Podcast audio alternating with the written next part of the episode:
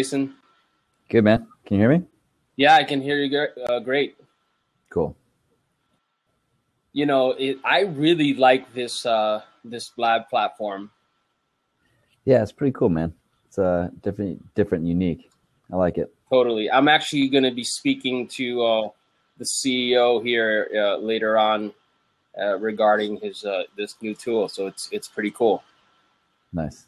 Well, Jason, thanks for for taking the time to, to chat. You know, I know you and I are, are big fans of the topic of leadership and uh, specifically leadership within the sales role.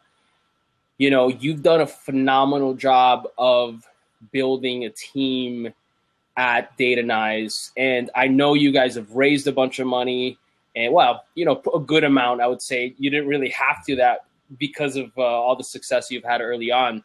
What are some of the things that you've done here in the short term uh, from a leadership perspective that you mm-hmm. feel have been able to help you a recruit great talent and b keep them going?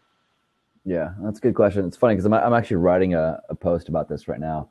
Um, and I think the a couple of things that really stand out um, in my mind for me is, you know, I, I worked really hard in creating an environment where uh, people can step into leadership. Um, and part of that too is having a foundation where they know that they can make mistakes. Uh, nothing worse than someone being in a position where they're afraid to make mistakes because if they're afraid to make mistakes, they're just not going to take action on things that they probably should take action on. Um, so that was, that was the first thing. You know, anytime I recruit someone and I'm training them, I, I literally tell them, hey, uh, you know, I give you permission to mess up, like go fuck up. Um, and for them, it's kind of like it takes them like aback just a bit. But I think once they realize, like, wow, I actually do have the freedom to make mistakes and learn things and try things, um, that really helps them keep them. It keeps them around, right? And so when there's opportunities for them to step into leadership, uh, they're more inclined to do that because they know, like, hey, I may not always know what I'm doing here, but I have the, the freedom to make a mistake, and that's okay. Um, as long as people have the ability to make mistakes and learn from them, um, they're just they're gonna their learning one is gonna uh, increase and escalate, and then just their um, I don't know just just their overall growth is gonna is gonna skyrocket. So, you know, there, one of our viewers, Wu Tang Bunny, hello by the way, uh, mentioned failing fast and not mm-hmm. letting fear keep you from making decisions and taking action. Thanks for that feedback.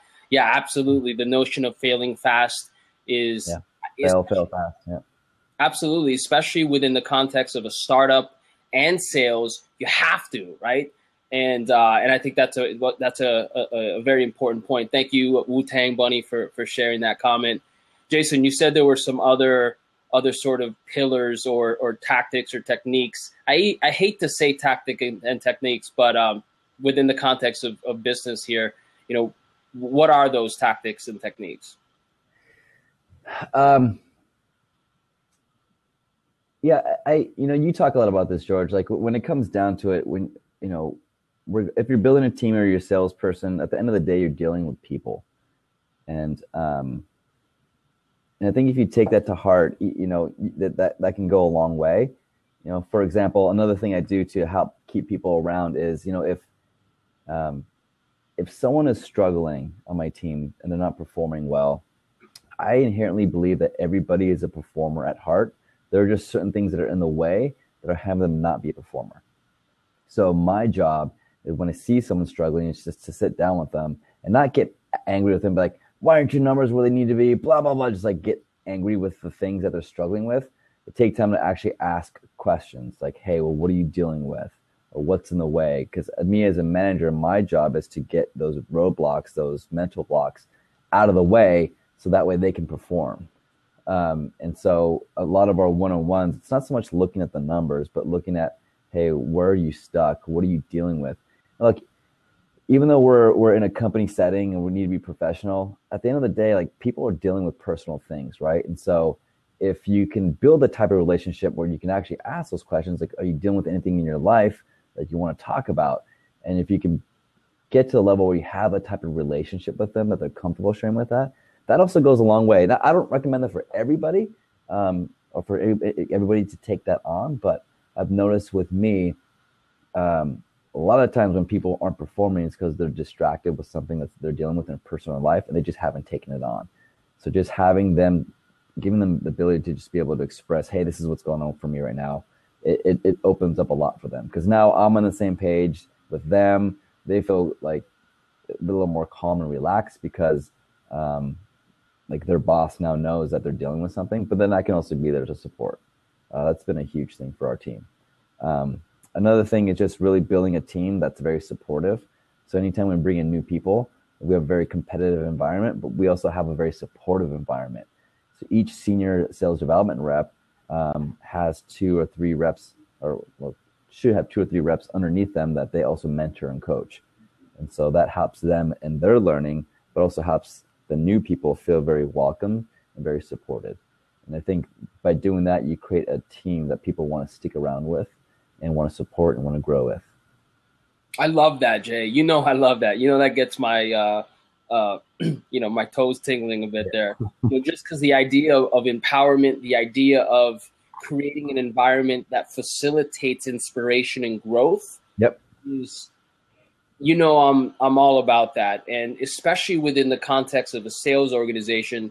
You know, things are we're so performance based, right?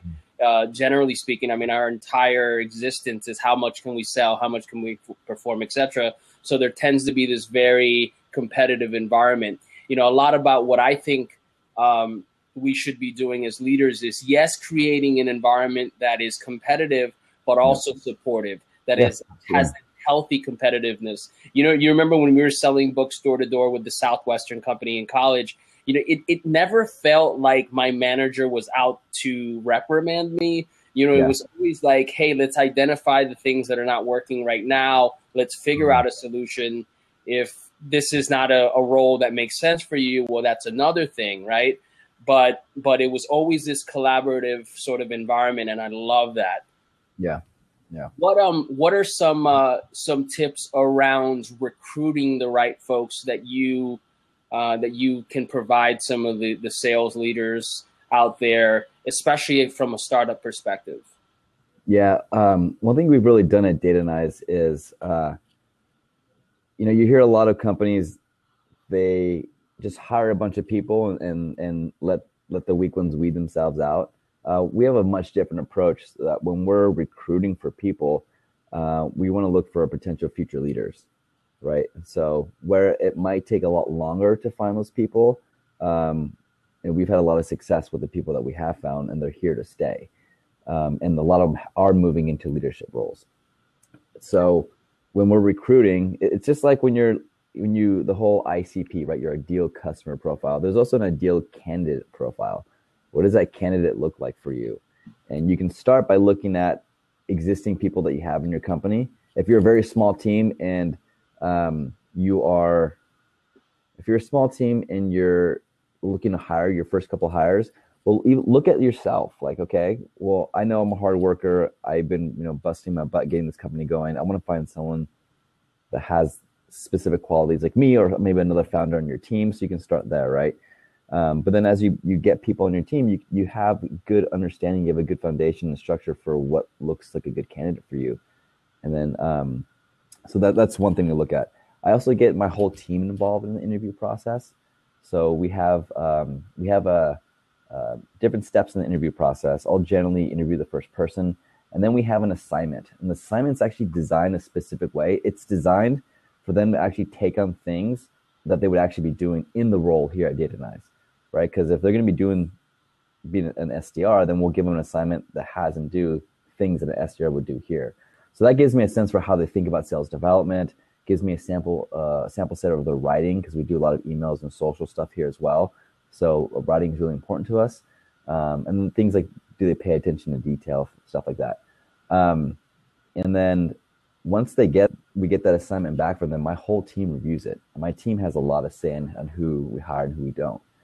And because of that, um, that helps with the whole, you know, cultivating a, a strong culture, um, and a sense of ownership and the whole leadership aspect we were talking about. If they feel like they have a level of ownership and who joins the team, that goes a long way. Um, so, and then if the person does well on the assignment, we bring them in for the in-person interviews, and we do a, a series of three uh, groups of interviews. And the first interview is generally three or four people from my team at the same time. So I like to see how people, how the interviewer um, or interviewee, uh, how they work under somewhat level pressure. Because if you had four people come in the room, you'd be like, ah. So I kind of want to see how they, they react to that. And then my team comes back and, and they'll, they'll give them the reviews. Um, but that's that's uh, that's kind of our interview process. It's been really effective for us, and uh, in finding really really great people. That's awesome, Jay. I have to ask you, aside of Datanyze, what are your like top two favorite sales tools right now? Uh, man, um, definitely Outreach.io. Uh, we live and breathe by that tool. We we, we love that tool. Uh, that's really really great team. Um, another great sales tool. Uh, we just implemented Insight Squared, and man, I cannot tell you the level of visibility that I get with that tool is unbelievable. Unbelievable, absolutely. Fred and those guys are phenomenal out there in Boston. Yeah, so it, I'm really happy we we we uh, just implemented that tool. So really excited for that. Uh, it's been really helpful so far. Uh, but yeah, besides Datanyze, I would say Insight Squared and Outreach. Cool, man. Well, hey, thanks again. If anyone is looking to apply for a sales development role or a closing role uh, at Datanyze, how can they get in contact with you or who should they speak to? Yeah, just uh, shoot me an email, jason at datanyze.com. Uh, if it's for any AEs, I'd be more than happy to direct them to the right person. It's for SDRs, and they'll be dealing with me directly. Cool. And what's your Twitter handle? It's, it's at Jason C and Charlie Vargas. So at Jason C Vargas. Awesome. Jay, love you, man. I'll see you soon. I should be back in America uh, at some point uh, in the next month or so. So uh, I'm sure I'll uh, I'll be seeing you, uh, you know, uh, sooner than than later. Sounds good, man. Have fun out there. I'm jealous. Later. Right. See you soon.